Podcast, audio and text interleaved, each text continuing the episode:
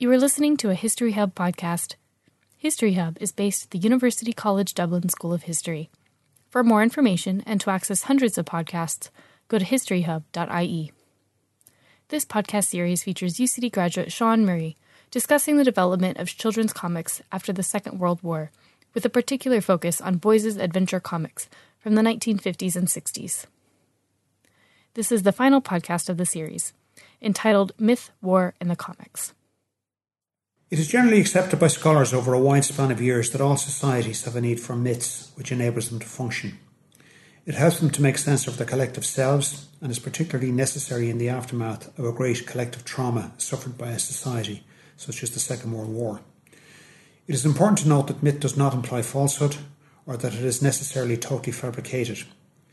In fact, it can be argued that myth and truth are not mutually exclusive, that myth contains many elements of truth and is probably best viewed as a particular explanation and interpretation of events rather than as, any cleverly designed falsification of reality.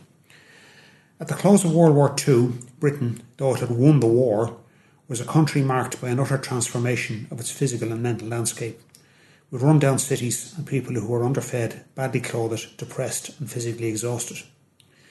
They had been worn down by arguably the worst war in the nation's history, one in which no family can have been left untouched. Over 400,000 people had been killed as a result of the war, many of them civilians, and as many more had been injured or wounded. Millions had been conscripted, into the armed services or war related industries. While more people died in World War I, there had not been the same total mobilisation of the country or the physical devastation of the air war, and the country had not found itself in 1918 in the bankrupt condition it found itself in 1945. While the war had ended, Britain's circumstances were slow to improve. Rationing was worse, and millions of ex servicemen returning home created a massive housing crisis. Returning ex servicemen also generated very real family crises in millions of households as they struggled to deal with reintegration into civilian life. While the war had ended, Britain's circumstances were slow to improve. Rationing was worse, and millions of ex servicemen returning home created a massive housing crisis. Returning ex servicemen also generated very real family crises in millions of households as they struggled to deal with reintegration into civilian life. There was a parallel struggle to make sense of what had happened, of the sacrifices made, and the hardship endured.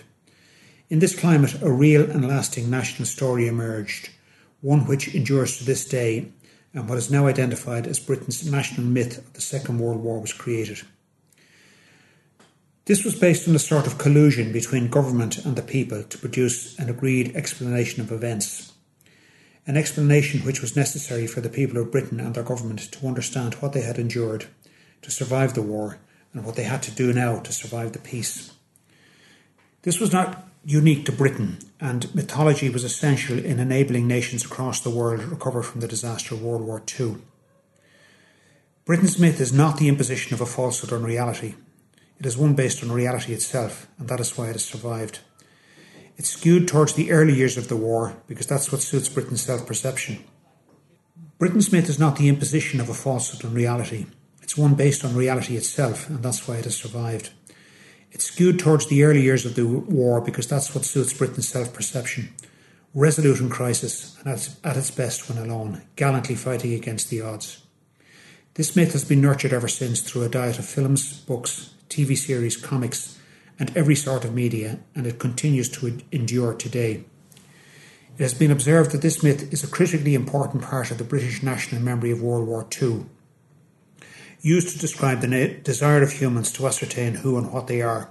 Its origins are in the war itself, and it has been recreated and reinforced many times, particularly by Churchill's memoirs, and can be difficult to undermine. Various elements of the myth have been traced to their origins during the war itself, and many smaller myths contribute to the whole. The People's War element of the myth can be traced to the wartime work of the Ministry of Information, particularly during the Blitz, when the idea that we are all in it together took root.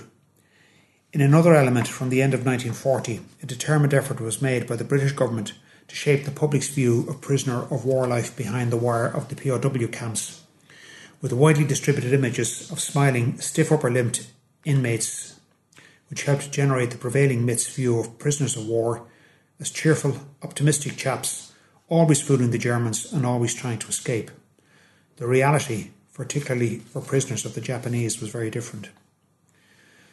The core of the myth then frames World War II as a people's war in which Britain, and Britain alone, with its people united together, had stood against a deep evil and had saved the world in a triumph against the odds. It was a war in which British courage and ingenuity triumphed. There is no place for allies in this telling of the war. American and Empire troops are tolerated, just about, but in support roles. The Russians, who did most of the dying, scarcely feature. While it is a British myth, what has been described as a prideful sense of British nationhood, for some it is really about Englishness, in which popular opinion can be summed up as the Second World War proved England's importance to the world, and no one must be allowed to forget it.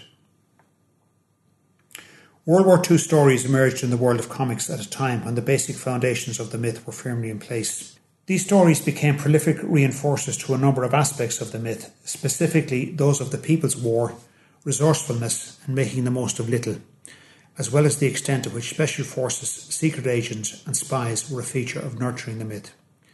It has been argued that special forces, commandos, and prisoner of war escape stories were the most influential vehicles for passing on British popular history of World War II. The comics were thorough in ensuring that every facet of the war and every theatre of the war that Britain had participated in were featured adding to the totality of the idea of Britain's winning of the war. Thomson's comics portrayed a particular version of the People's War by focusing exclusively on stories about male, lower middle class, and working class characters. Officers and senior brass were frequently shown as being out of touch, and it took ordinary soldiers to show them how to get things done. The long running character Sergeant Braddock, for example, couldn't stand petty rules and regulations and over his 30 years in the comics, he was frequently in trouble for standing up to incompetent superior officers. Although the national myth in itself did not marginalise women, they are absent from the comics. While the women's auxiliary services and the factories gave women a role in the war beyond that, beyond that of just keeping the nation going, it was not a frontline fighting role, at least not in the comics, and with the exception of a very small number of stories set on the home front, the focus of the comics coverage was on fighting. This male centred approach should not be too surprising, as the comics' primary target audience was a male one. The very first World War II story in a Thomson title, in Rover in August 1950, set the tone for other stories that would follow. Entitled The Phantom Flyer, it described itself as the great story of that gallant band of RAF flyers who saved Britain from extinction in 1940. From the start, then, this played to the origins of the People's War strand of the myth, located in the Battle of Britain and the Blitz of 1940 41. It was a triumph against adversity, a story about the few against the many, and a triumph of the ordinary man. The comics did not dwell on the fact that the Battle of Britain pilots, as well as most other British pilots, were officers. While the Battle of Britain and the Blitz were not to feature strongly thereafter, perhaps in about a dozen stories in seven titles over 16 years, Flying stories did feature constantly and were situated in virtually every theatre of war Britain was active in. The Flyers were rarely featured as officers, and the most ubiquitous Sergeant Matt Braddock refused to be promoted above this rank. Army stories constituted just over half of the war stories, air under just a third, and Navy the balance, reflecting the personnel breakdown in the war. Non commissioned officers, and more usually ordinary enlisted men, were almost always the heroes of Army and Royal Navy stories. In many ways, they represented the underlying character strengths of all Britons, not just the working classes from whom they were predominantly drawn. Crackerjack, the tank killer, ghost gun of the Desert War, which ran in Hotspur from March 1955, illustrates a number of these themes. The heroes were a group of enlisted men under the command of a sergeant. They had been left behind by the German advance in North Africa and were operating behind the enemy lines, performing impossible feats of heroism against the enemy. These left behind and behind the lines themes were common features of the comics, and as well as illustrating the people's war concept, they were also a strain of the Special Forces theme. And the story is also consistent with the winning against the odds concept.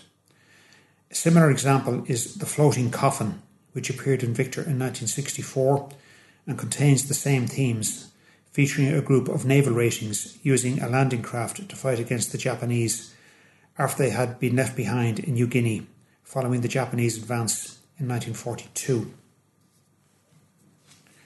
Another popular theme was the use of unsuitable or non fighting equipment to make and do and win with inferior resources. Bring 'em Back Barrett first appeared in Wizard in 1960 and later in Hornet in 1965. Set in North Africa, Barrett is an aircraft mechanic with the job of finding planes which have been shot down and patching them up to fight again. Similar stories appeared in Hotspur in 1959 and in 1964. Battling Bulldozers appeared in 10 issues of Rover in 1957, and the clue is in the name. It featured the exploits of bulldozer drivers in New Guinea. Continuing with this theme of make and do, individual heroes were usually enlisted men. They were often non combatant soldiers who had to fight, or servicemen who were able to achieve spectacular results with unusual or relatively ordinary weapons. Non combatant soldiers included cooks in the 1960 story Never Put a Cook in a Stew, a 1955 story in which a group of army doctors had to save themselves from the jungle and the Japanese army, and a 1957 story about a group of army vets retreating through Burma. Private Ted Carter appeared in a story called The Dragon's Breath, which ran in Rover in 1957 and later in Victor in 1965. Private Carter couldn't shoot, he couldn't use a rifle properly, but he was deadly with a flamethrower. This story also illustrates another aspect of the myth, namely the sanitization or normalization of extreme violence through the sanctioning and even glamorization of a particularly savage and gruesome weapon such as the flamethrower, a weapon whose use is now restricted under international law. Another story in Hotspur in 1964 featured Private Grant's exploits with hand grenades. And the story also illustrates another aspect of all the comics namely their ability to promote the People's War and to humanise it through the use of names and nicknames to promote the heroes. Thus, we have Sergeant Blake of the Iron Fists in Wizard in 1954, Mulligan's Misfits in Rover and Adventure in 1961, Sniper Dennison in Victor in 1964, Deep Sea Delaney in Hotspur in 1959, and of course the ubiquitous Sergeant Matt Braddock. An important strand of the People's War theme is the cheerful acceptance of hardships and the absence of any questioning of the war itself. In contrast to the First World War, there was no significant anti war movement in Britain during the war, and any opposition there was to the war actually declined after 1939. This was reflected in the comics in a number of ways. Servicemen in the stories were always happy to fight on, and there was never any suggestion of giving up or surrendering. This is demonstrated in the number of behind the lines stories which appeared in all titles. These were particularly prevalent in the North African and Far Eastern campaigns. So, in addition to illustrating other aspects of the myth, there were stories such as The Forgotten Fourteenth, set in Burma in Victor in 1961, Force Viper, also in the Far East in Hornet in 1964, and Silent Raiders, set in North Africa in Adventure in 1956. These were all stories of ordinary soldiers left behind after a British retreat who had never considered any other course of action but fighting on behind the lines. The use of humour in the stories, while not outright as in comic strips, played to the idea of cheerfulness. Often this was in the sense of putting one over, particularly on the Germans, winning by crafty means, but also involving the cheerful chappie who was as good at fighting as he was at fooling officers and getting extra comforts for himself and his mates. So we had uh, There Was a Soldier about crafty Private Cox in North Africa in Victor in 1963. Tough Duff, he fights with his boots clean in Rover and Wizard in 1965. Tucker Turner, a light-hearted story set in Burma in Victor in 1962. And The Plane with the Waggly Tail, set in the Far East, was in Wizard in 1960. A small number of home front stories appeared that contributed to the normalisation of the war. Although some of the military stories were based in Britain, there were some specifically non military stories as well. One example was a story about two orphaned boys who were making their way in wartime London, a concept that had particular appeal to 12 to 16 year old boys. Another story was about wartime orphan Arnold Tabbs, that appeared in Wizard in 1955 and was introduced with the description the kind of wartime scene your mum and dad may remember. It was clear that readers were not expected to have first hand knowledge of the war, and details like this added a layer of authenticity to the storyline. The comics excelled in the use of special forces and commandos, as well as spies, secret weapons, and secret victories. These special forces and commandos, while an elite in the armed forces, were not from a class elite in society. They were ordinary soldiers able to do special things in times of war. Spies, secret weapons, and secret victories had special appeal to teenage boys. They represented the continuation of a long tradition in comics, which had previously used Bolshevik spies or the agents of mysterious, unspecified powers in their stories. This loose genre of special forces, behind the lines fighters, and spies, secret agents constituted a substantial proportion of the stories, up to as much as half of all the stories about the war. In the world of the comics, as with the myth, only Britain won the war. It has been argued that much of the myth more accurately represents English rather than British cultural identity, and there is some evidence in the comics to support this argument. For example, the use of what might be considered English as opposed to Welsh or Scottish surnames used for their heroes. Very few non British combatants appear in these stories, and there are no references at all to the thousands of American servicemen stationed in Britain in the build up to D Day. An important aspect of the comics boosting of the idea that Britain won the war was their ability to turn defeat into victory, which was particularly evident in the coverage of the war in the Far East in the comics. This coverage was substantial, with typically 20 to 40% of the war stories devoted to the Far East. In reality, the Far East theatre was a disaster for the British, with their 1942 retreat from Burma particularly shameful. It was overwhelming American military power that ultimately defeated Japan. Yet in the world of the comics, it was Britain, it can be argued, that won the war against the Japanese. The same slant is given to the Norway campaign of 1940, another disastrous campaign for the British. Five stories devoted, devoted to the Norwegian campaign appeared from 1954 to 1965 and were all about men who fought on behind the lines after the British withdrew. The 11 year spread of their appearance and the range of titles they appeared in indicates this as a normal type of view of the Norwegian campaign. Other British defeats in Europe that featured as heroic events in the comics were Crete, Greece, and the attack on the bridge at Arnhem in 1944. This ability to turn defeat into victory was an important reinforcement of the idea that Britain won the war alone. In the totality of their presentation, the comics blurred fact and fiction, either by accident or design. This added a veneer of truth to all aspects of their presentations of the myth but particularly it can be suggested to that of Britain winning the war alone. The personal diary of Nick Waring's story, which I have mentioned previously, illustrates this point, but there are numerous other examples of the now the secret story can be told variety. The use of genuine stories added to this veneer.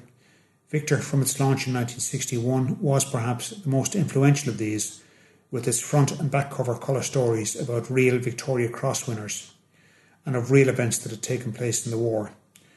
An example is its April 1963 front and back cover on the defence of Malta. However, there were many other examples across all the titles from before then. These were usually short comic strip style pieces which featured individual acts of heroism, focused on specific pieces of fighting equipment, or highlighted the history of particular regiments. These often ran as serials, such as Heroes of the Air War in Rover in 1959 and History of the Squadrons, a series of strips, also in Rover in 1951. While comics didn't lead the development of the British myths surrounding World War II, there can be little doubt they played an important role in developing and reinforcing certain aspects of them, particularly the ideas of the People's War and the idea that Britain alone won the war. Between 1950 and 1965, over 6.5 million boys aged 12 to 16 were exposed to these stories rising to over 13.5 million in the 30 years up to 1980. This amounts to around 35% of the male population of Britain today, whose primary knowledge of the war was gained through its reworking in the comics, rather than one gained by direct experience. It is perhaps this reworking, the dominance of the narrative of World War II, that helps deepen the continued fascination with the war in Britain today. Many scholars note the endless rerunning of World War II through media in every possible way. The success of recent films such as last year's Dunkirk and this year's Darkest Hour are just the most recent manifestations of this.